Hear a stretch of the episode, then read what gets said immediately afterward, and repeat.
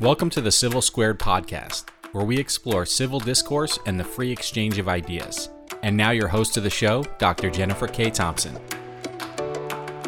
Hi there, and welcome.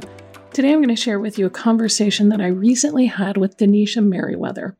Denisha is the Director of Public Relations and Content Marketing at the American Federation for Children.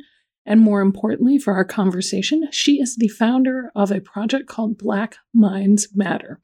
You will hear her talk about this in our conversation, and we will link to the project in our show notes. But this is something that Denisha founded in 2020 because she wanted to draw attention to the inequities in the education system. She called it Black Minds Matter because she believes that those inequities resemble the institutional injustices in our criminal justice system. As Denisha says, for Black lives to matter, Black minds must matter. You'll hear about Denisha's own personal journey in education, how school choice, as she says, changed her life. And you will hear about how Denisha feels strongly that school choice and the impact it can have on improving educational equality is not a right or a left matter. I hope you enjoy the conversation.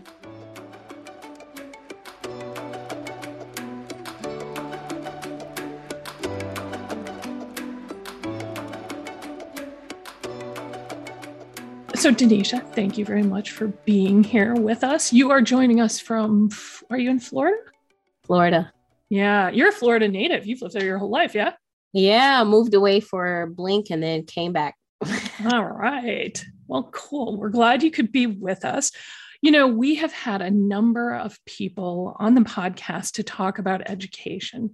And it is something that our audience is always really, really interested in because uh, it's something obviously that affects every community. And I think we all know, like a lot of the subjects we talk about, that there are plenty of things to talk about related to education because things are definitely not perfect in our country.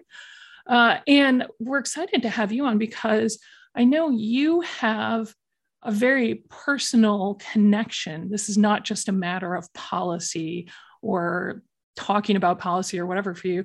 This is like a serious part of your whole story, your life.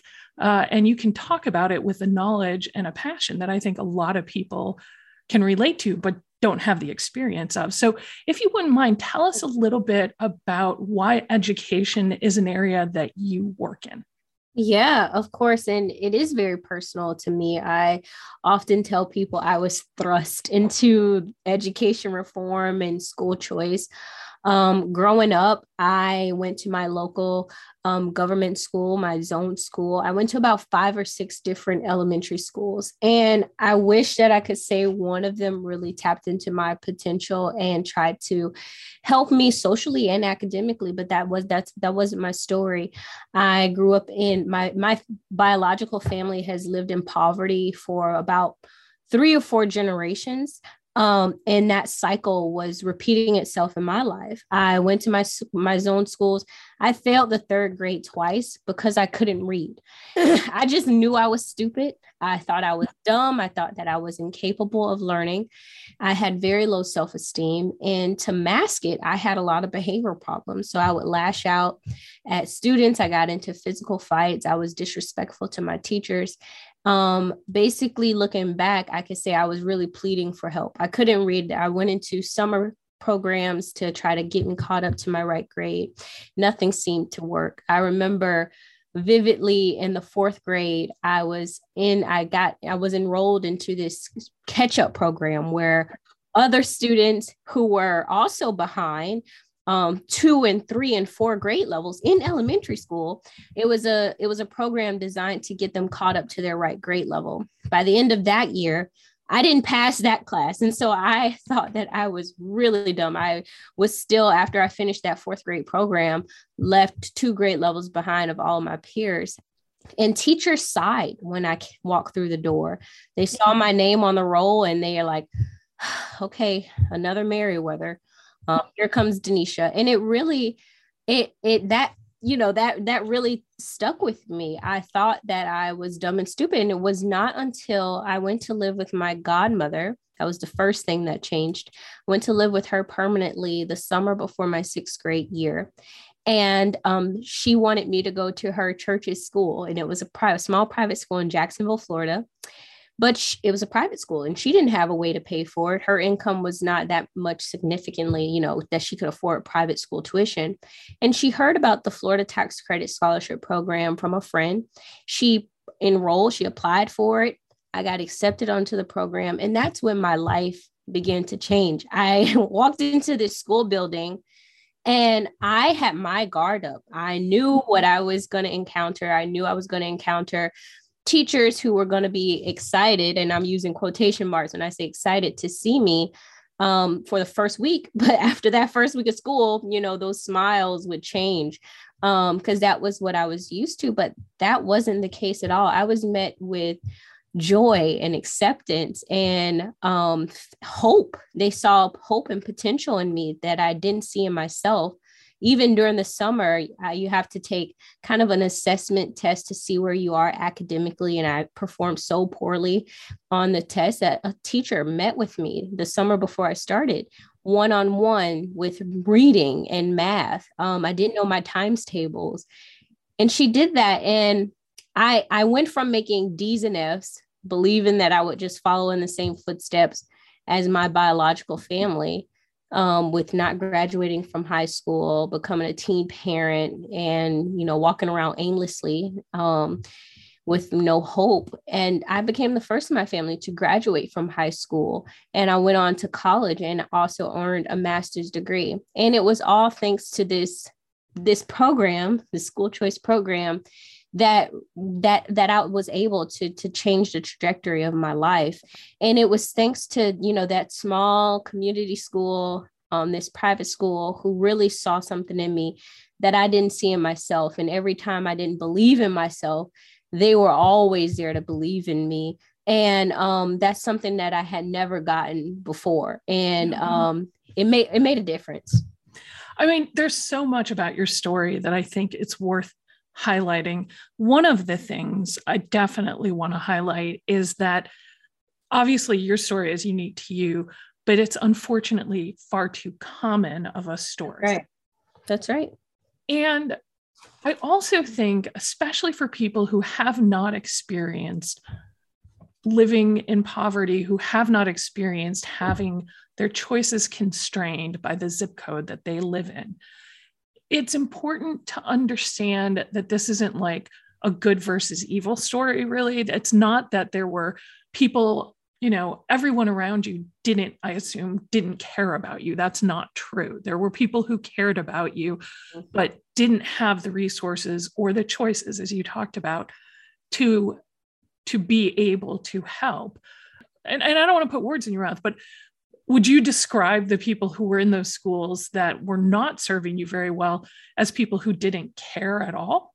So you know that's that's interesting and i would say over the years my mindset has changed and it's just because i've been so involved in this. Yeah. i've not only you know benefited from school choice but had the opportunity to work at the federal level with secretary devos to see things at a different perspective. So at first that was my gut reaction. As a student as a kid who thought she'd been wronged by the system yeah that was my um that was my first reaction that there were not people who cared. There are not people who um in the system in the public school system who cared about me.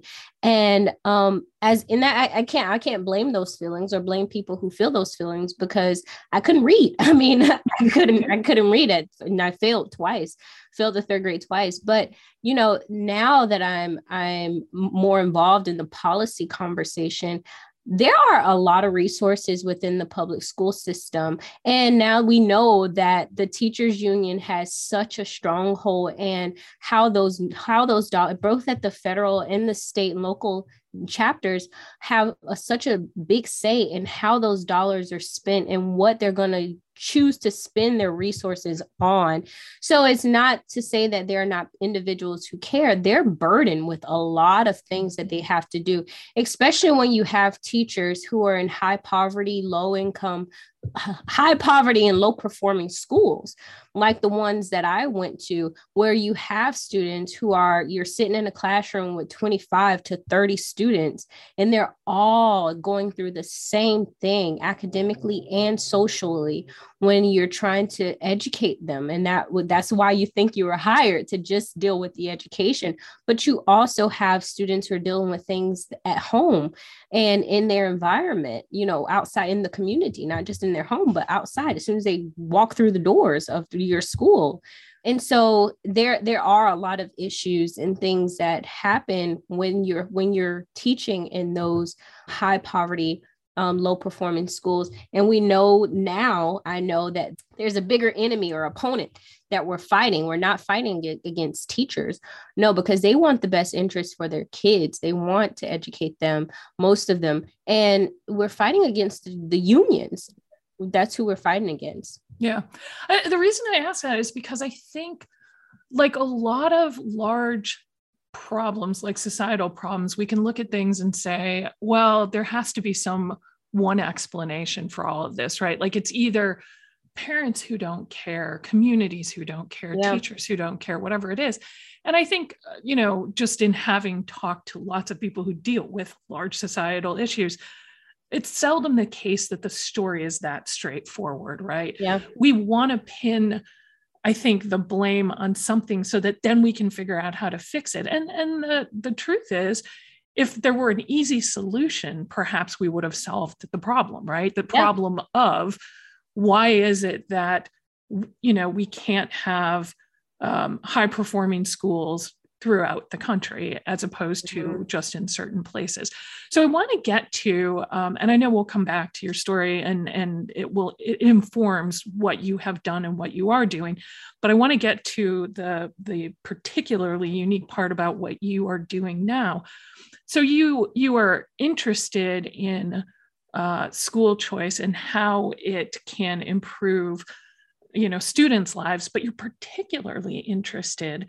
and and this is related to you starting um, i guess almost two years year and a half ago now black yeah, minds yeah. matter yeah uh, and and how this is related to inequality racial inequality the the the situation that you found yourself in of of being in a school because of your zip code uh, and not having choices. And I think it's important for people, you know, even people who say, well, look, I can't afford to send my kid to a private school. Lots of people have more choices than whether or not you send your kid to a private school. They make choices about where they live based on the schools. I mean, that's one of these things people do when they look at houses. You know, how are the schools in this in in this zip code or in this neighborhood? And so let me let you talk about Black Minds Matter and why you think this is particularly also an issue of race and inequality. Yeah, and you know, you're right when you think about the the most exercised form of school choice is picking where you live. That's the original, you know, form of school choice. If you have the means, if you have the money, you can say, no, I'm not going to live downtown where it's mostly urban. I'm going to go you know out to the suburbs where they're you know i got a got a good house and your property taxes pay for this school and so um yeah you're right and the thing is the, the the people who are less fortunate they don't have that option to just pick up and buy buy another house in a in a different community. And so you're kind of stuck in in schools that you you know might not want to send your kids to. Um and yeah black minds matter uh, started in the summer of 2020. That's when I coined the op ed called Black Minds Matter. And it really kind of spun off into this, you know, kind of the snowball effect into what we have now, which is a national movement. We launched our website in February of last year. And um, that's when our official launch was in February. And really to bring awareness, like you, like you did, you said, and when you introduced it, um, to the inequalities in the education system as it relates to for black students. Um, we have an academic uh, academic gap between white students and black students that's persisted for as long as there's been an education system. Um, and there's been effort after effort and money just money thrown at the problem to close the academic achievement gap. Um, and that has not really been met with a lot of success. When you look at NAEP scores, Black students, 15 out of 100 are doing math on grade level right now. 13 out of 100 are reading proficiently.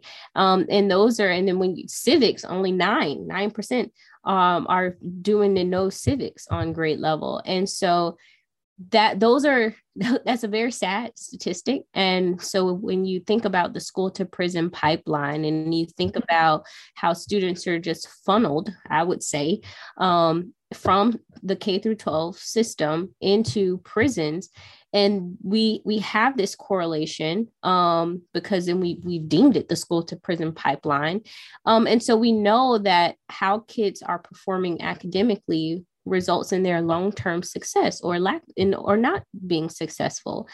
Um, and so when in 2020 when the whole nation was in civil unrest we were looking at every organization was basically peeling back the covers saying is there any you know any remnants of inequality?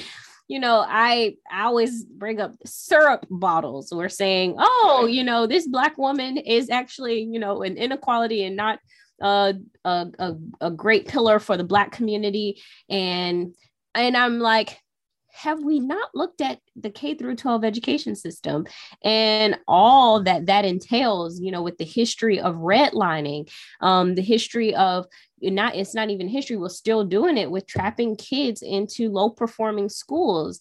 And and we just are okay with this. You know we're okay with how students are performing year after year after year. We're okay with um, black boys being um, ranked in the third grade but if they can't read and that determines how many prison beds that they're that prisons are going to create. Like we're just okay with all of this.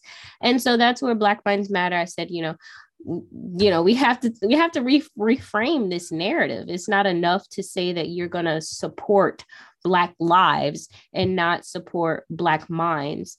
Um and and if you do you're a hypocrite. Like if you're gonna say one without the other you're, you're a hypocrite. And so that's where it, where it came from. And we've um i've seen a, a lot of success. People really love it. People are just really excited about it and um which is we've been championing people who work in the education reform space we've been saying the same thing for a long time but black minds matter it sounds catchy and and so um, I I'm enjoying all the the new attention and the new audiences we're able to pull in. Yeah, that's awesome. So I want to talk a little bit about what it is you're doing at Black Minds Matter. But before we get to that, I do I want to make sure we talk about something that you just said.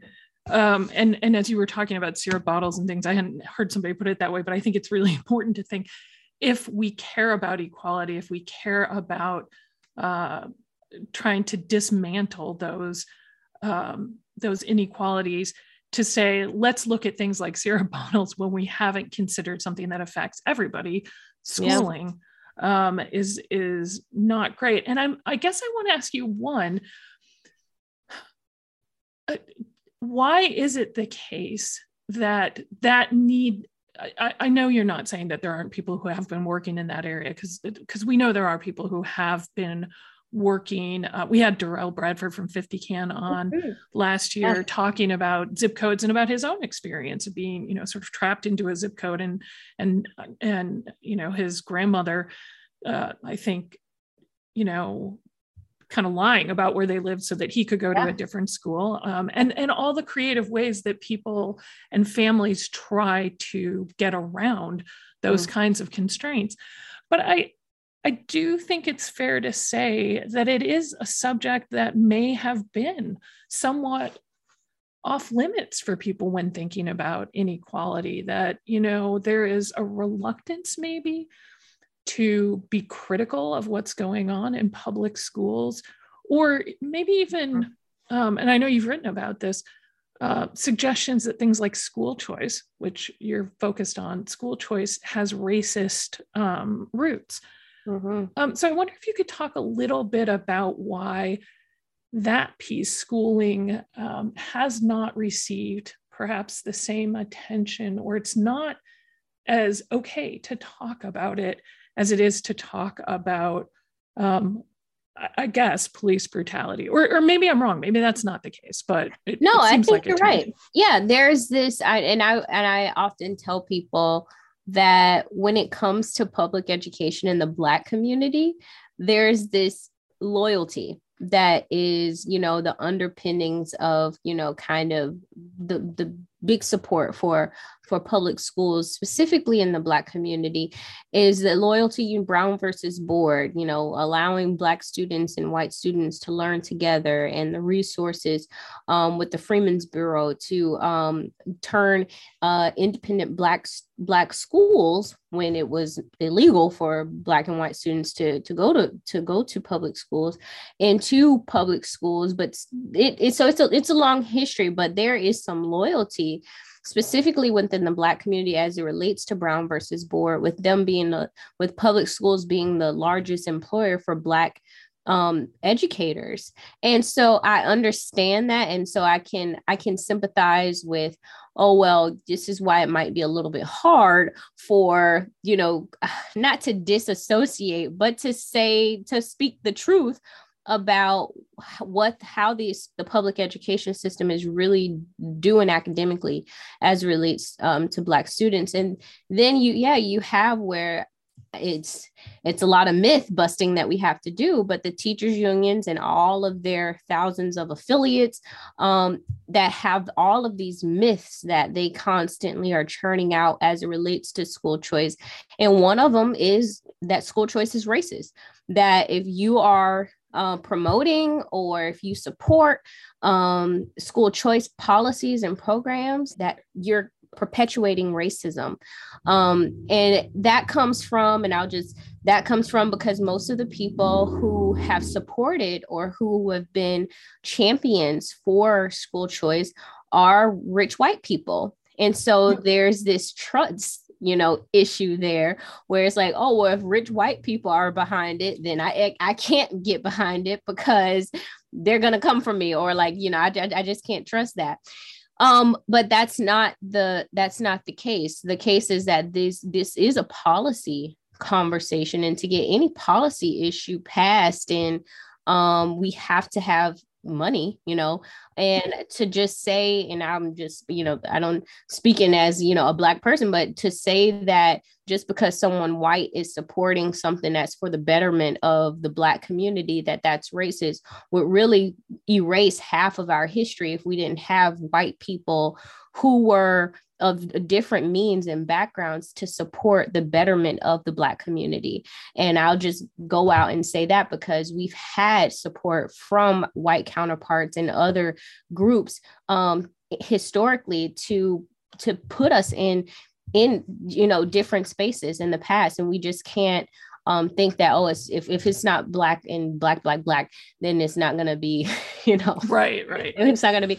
But i think you know that's that's part of the the story um and i i don't think that you know it's an end all be all a lot of people especially when i come in with the message of black minds matter are really receptive because I mean, one is you have to speak truth. You have to let people know like these schools suck. The school sucks. It's been sucking for a long time. It was not doing good when you went to it, um, when your mom went to it, when you know your great granddad went to it, and now you're sending your kids to these schools and they're still not doing well. So let's try something different. And people understand that. People yeah. they they understand that message, and it kind of it, it really squashes all of the other like oh yeah yeah you're you're actually right. Well you know it's funny because i think this is an interesting uh, this goes along we we talk a lot about polarization and about sort of political partisanship. And i think it's also the case that people associate school choice with conservatism um, or maybe mm-hmm. libertarianism. But even i mean i was looking at statistics on school choice and I, mm. I read something about 74% of voters support school choice. So it yes. cannot be the case that it's only, you know, conservatives or white people supporting school choice. But it also makes me think that you know, if somebody listens to what you're saying and you're talking about school choice and wants to say, well, because you support school choice, Denisha must be conservative, she must be to the right, you know, all these other things. This, I think, is, is a case where we shouldn't flatten out people's personalities and say, well, because you believe in one thing, therefore we know everything else about you. We shouldn't make those assumptions. And I think, um, in particular, you know, we've had a couple of different people on um, we had uh, Jesus Gerena from the Family Independence Initiative on, who talked about making the mistake of thinking because someone is in a position where they need where they they would like to change their position whether it's in poverty um, or, or, all the things that may go along with poverty like being in a school district that the schools are low performing schools it doesn't mean that those people are helpless, right? Needing help doesn't make you helpless. Actually, Tony Kitchen said that to us a couple months ago. And that there is a whole lot of creativity that goes on in these communities where people are trying very hard to figure something out and trying to find solutions and that that creativity could include something like your godmother did by saying i'm going to take advantage of this program that exists so denisha can go to a school that will serve her better right mm-hmm. it's not somebody coming in and imposing that or saying you have to do this i i presume she figured that out and she found a way and was lucky to be able to do so and to be in a place where those those possibilities existed. But it's not somebody comes in from the outside necessarily and all of a sudden everybody has solutions. There are people within the communities working really hard and they're not on the right or the left. They're people who just care about their kids and want to see their kids or their goddaughters or their grandchildren succeed. Yeah, and one thing that I forgot to point out that um, you're you know setting up is that yes the programs um, for school choice they're they're mostly taken advantage of by minority groups so black and brown um, people are the most of the school choice programs i'm talking private school choice programs are um, implemented for low income students or either students with special needs. So they're means tested programs. And um, most low, low income people are mostly minority. And so these are mostly minority people who are wanting better for their kids. And in Florida, um, we uh, we just wrote a white paper before the um, before the the 2021 break um, about the demand for school choice amongst Black families in Florida. And we found that 100,000 students are participating in school choice programs, both private and charter. And that's more than um, that's more than 30 states have Black students, period. Hmm. And so we have, I think Florida is number three, and the we so we have the largest, um, the third um, uh, by Georgia and Texas, uh, population of Black families in the state. And uh, one in six of those Black families are choosing to put their kids in an alternative um, program. They're not sending their kids to just their zone school. They're being engaged parents. And so um, there are so many different things that school choice um, has, you know, there's a ripple effect when um, when people, when families are taking advantage of school choice, we see that their their parental engagement increases. I mean, and to, to apply for a charter school, you have to apply you have to put your your kid down you have to make sure they got accepted onto the lottery.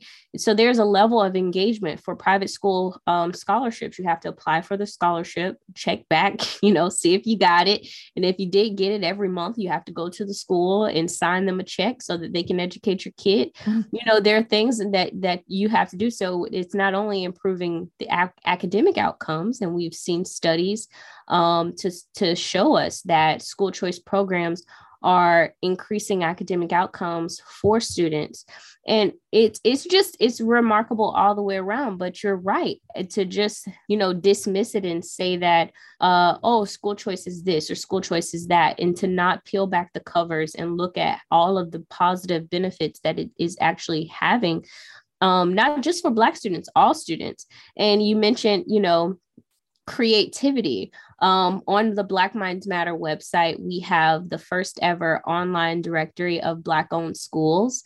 And this is just another kind of like tool in the tool chest to prove that school choice is great. Um, we have uh, 300 schools on the directory. And I love to call these founders, I, I call them education entrepreneurs. These are people who have a passion for education, who are educators and now they've taken the next step to own and operate a small business because schools are businesses they have revenue and expenditures and they're they're doing it for a cause. They want to make sure these kids are being educated and um, i just i love their stories and they are able to be empowered and there there's it's a mixture of schools so not just private you have charter we have some homeschool co-ops on the list micro schools virtual schools um, and they're able to be empowered because of school choice programs so mm-hmm. now we have these people who can create their own schools and um, have philanthropic support, but also have support from school choice programs um, to to keep their doors open and to educate kids and to provide, you know, more options. It's beautiful. It is beautiful. So that's that's a perfect segue into talking about what Black Minds Matter is doing. Obviously, you are amplifying and bringing attention to, um, as you just talked about, Black-owned schools. Um, but but more than that, talk about everything that you're doing with Black Minds Matter, even though you've only been doing it for what 18 months um, or you know a year and a half or whatever. You've got you have generated a lot of attention. You're able to reach new audiences. Tell me more about what you're doing with Black yeah. Minds Matter. Um, so our goal is to make school choice sexy, you know, is to to make school choice into a cultural movement um, where people can can get behind the mission with a brand or a brand with a mission, you know, whichever way you want right, right. to you know, say it. Um, because we've had a lot of political and um, legislative uh, support for school choice, and that's been our focus. Um, and school choice programs have been around for almost 30 years now. I think the oldest program was implemented in, in uh, 1991 in Milwaukee, um, 1991 or 90 and that's the oldest program in, in the country. And so we've gotten to a place we're down to two states in the entire country that don't have a charter or private school choice program. And you know you know after after those two states we're really in the in the business of educating people. So the um, goal for black minds matter is to make it sexy to let people know that you know advocating is something that you can do and we need this advocacy within the the education space. And so we've been doing a, a lot of swag um hoodies masks hats pins just everything. It's it's it's it's awesome. And uh, people love it you know um giving a have an online store an online market where people can purchase things but also giving away a lot of stuff hosting events gearing up to do a lot of events for Black History Month, and then also meeting with um, and connecting with, like you mentioned, the Black school, the Black founders to turn them into advocates. These are people who are direct practitioners in the movement. And um, within the education reform space, we've traditionally engaged with parents and um, students in making them advocates and to to do this new thing to make um, founders advocates to be the conduit for them is pretty exciting work um, and to provide a support um, network for them. So many of them have asked for community space. They didn't know that they were a niche of a niche, and so to create the this community group, that's what we're doing this year. Uh, focused in Florida. Um, we're starting out in Florida, and then we have uh, three other focus states in in Georgia, Tennessee, and Texas. So yeah, and then of course we have to do political work, and so putting pressure on um, people who are who say that they're for school choice but they don't they don't they're not supporting us legislatively. But then people who are not for school choice and all of their constituents are black and they are benefiting from school choice. And there um i tweeted out once it got like over 9,000 likes and you know senator audrey gibson um in florida she has over 20 Black owned schools in her district, and she constantly opposes school choice at the state house in Florida. And so these are the type of things that we want to constantly bring to people's attention because they don't know, you know, right. they, they don't know. Yeah. No, I think that's great. And I, you know, we'll link in um, the show notes to you've got a podcast where you're highlighting yeah. this. You've got that on YouTube. Um, and I think, I just think from the point of view of people having more information and more knowledge and seeing the wide variety of these founders and the kinds of things that have, have motivated them and what they're thinking about. I mean, I just, it's really amazing. And I think it's great that you're doing that so that more people can see, because that's really important. And as you say, I mean, even legislators don't know necessarily what's happening. So I think it's great that you're doing that as well. I wonder, have you had any kind of pushback? Um, in two ways, I suppose. I know that clearly Black Minds Matter is you know it's at least an allusion to black lives matter which is of course mm-hmm. very controversial for many people um, and for different reasons right and i'm not saying controversial one way or the other but for different reasons um, do you have any challenges because of that illusion but also do you have pushback from people who might be very um, aligned with Black Lives Matter, but not like the idea of school choice, right? I can see you could get pushback from both sides. People yeah. who are resistant to anything associated or that sounds like Black Lives Matter, and people who are not resistant to that, but are resistant to school choice. Yeah, it, no, it is. It's a very good question, and it uh, is really funny to me. Actually, the two audiences that we attract, um, because I am, I am, I just as a disclaimer, like a common ground gatherer. Like I kind of like conflict and I'm weird in that way. Like I think we should all have, you know, civil discourse and just be We're with you. Yeah. And so civil squared. Yeah. And um, so it is pretty interesting to see the different people that are in our groups because you do get, you know, on on the left, people who pretty much just attract to anything that sounds remotely progressive mm-hmm. and are like, yeah, Black Minds Matter. And then when you're like, school choice, and they're like, oh, like, uh, talk to me a little bit more. How is this, you know? and are you able to convert those folks? To, you know, to advocacy for what you're, you're well pushing? most of it is most of it is social media and so you have where people are like you know in the comments section of posts that you know you post on social media and it's just interesting. Um i've had some conversations where it was just tell me more you know? Um and that's kind of where we left it. I am not really I, I don't really have the energy anymore to try to convert the masses and yeah. pull people out of their tribes um but then on the on the right side it is it's the same as like black minds matter oh no that's this you know another one of those progressive thing, liberal things. And it's like school choice. And like, oh, that's good. I like that. That's I totally see that. I yeah. like that. So it's when I tell you it's it's hilarious. Like I get a kick out of it both ways, but there is um both you know they it's uh it's really interesting. Yeah i just i just either way it's like people are interacting yeah um, that's and they're not ignoring us. That's important. People are paying attention. Either way i agree. I think that that makes a lot of sense. Um so i want to at least just for a few minutes uh talk about what's happening today in the news. And just in the past few days, of course, we're going through it's um, January of 2022. Whenever you are listening to this, that's what time we recorded it. Uh, you know, we're going through record high numbers of COVID infections. Uh, many schools had just gotten back to school last fall. Uh, even today, I read that um, I know Chicago, the mayor's office and the public school district have just come to an agreement that will get kids back into classrooms. Yeah. Um, but, you know, it's January 11th, not January 1st. And there are still places where kids are not in classrooms. How, how do you view that? You already talked about teachers' unions and the impact that they have on decisions that are made. What are you thinking about what's going on right now?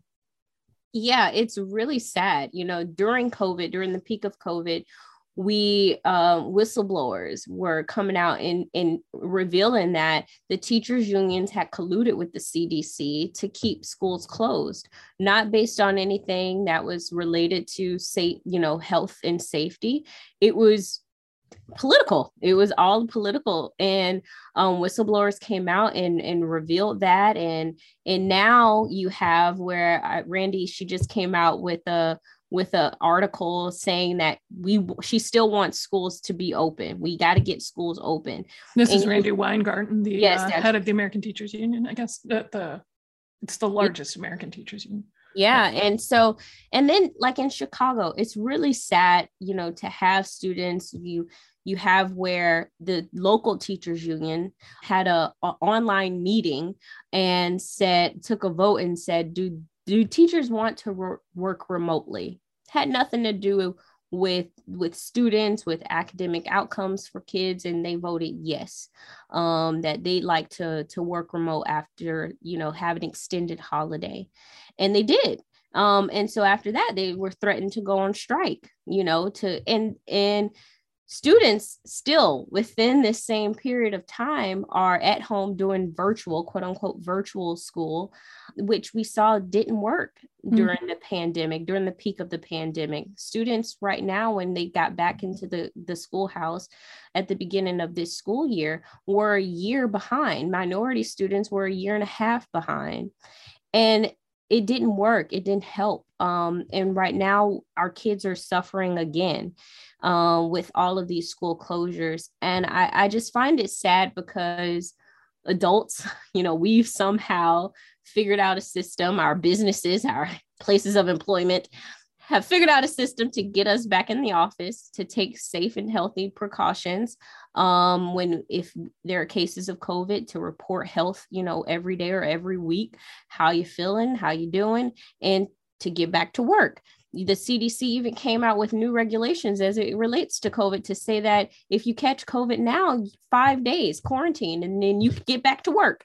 Yep. And so I think that, but we can't do the same for our students. Um, we have uh, uh, we're developing a list at the American Federation for Children of all of the COVID relief dollars that have gone unspent um, when school districts received all of that money, and um, it's about 3.3 billion dollars that have been unspent.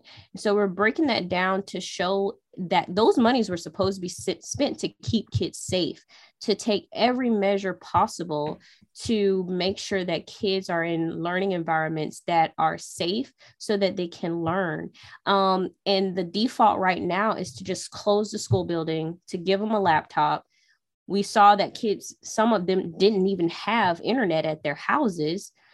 And that that solution is not viable. This that's not a good solution. Um, and it's it's really sad because our the kids who are suffering are our most vulnerable kids. Absolutely. Absolutely.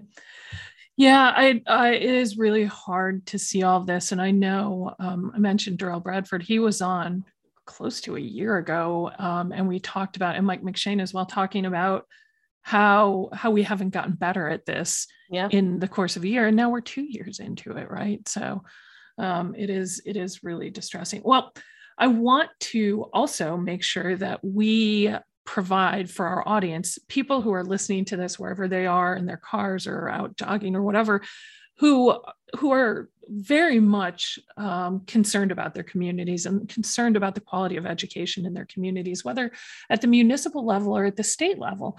And I think you know we have people who are, are going to be sympathetic to legislative action or whatever, but there's also a whole bunch of people who you know they're not going to go out and advocate um, politically but do want to do something. What are things that people in our audience can do? Everyday people who have limited time but definitely care about this can do to support the work you're doing to to do things that actually have impact um, and to not feel helpless about yeah. about the situation yeah, I mean, I think you uh, you summed that up quite well. Advocacy looks different for there are a lot of different levels of advocacy, and you know, yeah, we're used to seeing people right now. Big thing is people are going to their school board meetings and testifying and letting them. We saw that in Virginia, but there are a lot of different ways. And I would say, in my opinion, the most impactful thing that an everyday person can do is have those at the kitchen, on the porch conversations with your friends, with your neighbors, with your family um, about the inequalities in the education system and to not just be okay with that. We have those conversations when we're talking about, you know, oh, what school are you going to send Jimmy to next year? Oh, he's going to that school. But to to have a deeper look, I wonder, you know, why is that school still failing? Like, would you ever send your kid to that school? No, I never would send my kid to that school. Why not? And to, so to just have these conversations and not to just be okay with oh i'm not sending to go a little bit deeper in those everyday at the kitchen table on the porch you know conversations because that's who that's who we interact with. We're not interacting interacting with lawmakers every day. And those simple conversations can really change the hearts and minds um, of people me engaging with people on social media will probably not change their mind. But if their if their friend you know was to say like hey i actually couldn't send my kid to this school because it wasn't doing them well and i had to send them to a different school. I wish i had the money to do that this will really help me that that's pretty impactful. The next thing you know selfishly you know putting in a pitch for black minds matter you can go to our website. yeah blackmindsmatter.net. Sign up for our newsletter, follow us on social media as we continue to, you know, grow and, and get bigger. Our legislative action and our uh, our ability to get into the community, your support is definitely going to be, you know, very much appreciated. And um, there is a donate button on that website too. So if you want to support in that way, you can do that also. Absolutely. And we will link in the show notes to the website as well as specifically to the podcast, YouTube, and your social media so people can see that and they can follow you because that is a good way for people to keep up with the work.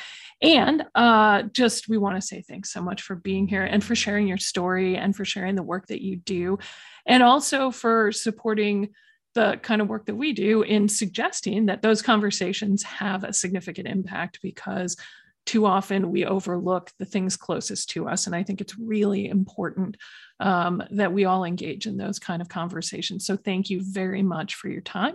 And thanks very much for sharing your story. We will link in the show notes to the Black Minds Matter website, as well as their social media and some articles that Denisha has written and some pieces about the work she is doing. I hope you enjoyed the conversation. As usual, there is plenty to think about here. I know that for me, I will continue to think about the issue of school choice. But having had this conversation with Denisha and seen her speak um, several months ago when I first met her, I no longer think of school choice as a policy issue or as a legislative issue. I have had to think very carefully about what kind of choice I think is important for children in this country. And I know that I am very fortunate to be in a position to have many choices about my children's education. But I also realize that I am probably in a very small group of people who can make choices about where they live, about whether or not to send their children to private schools.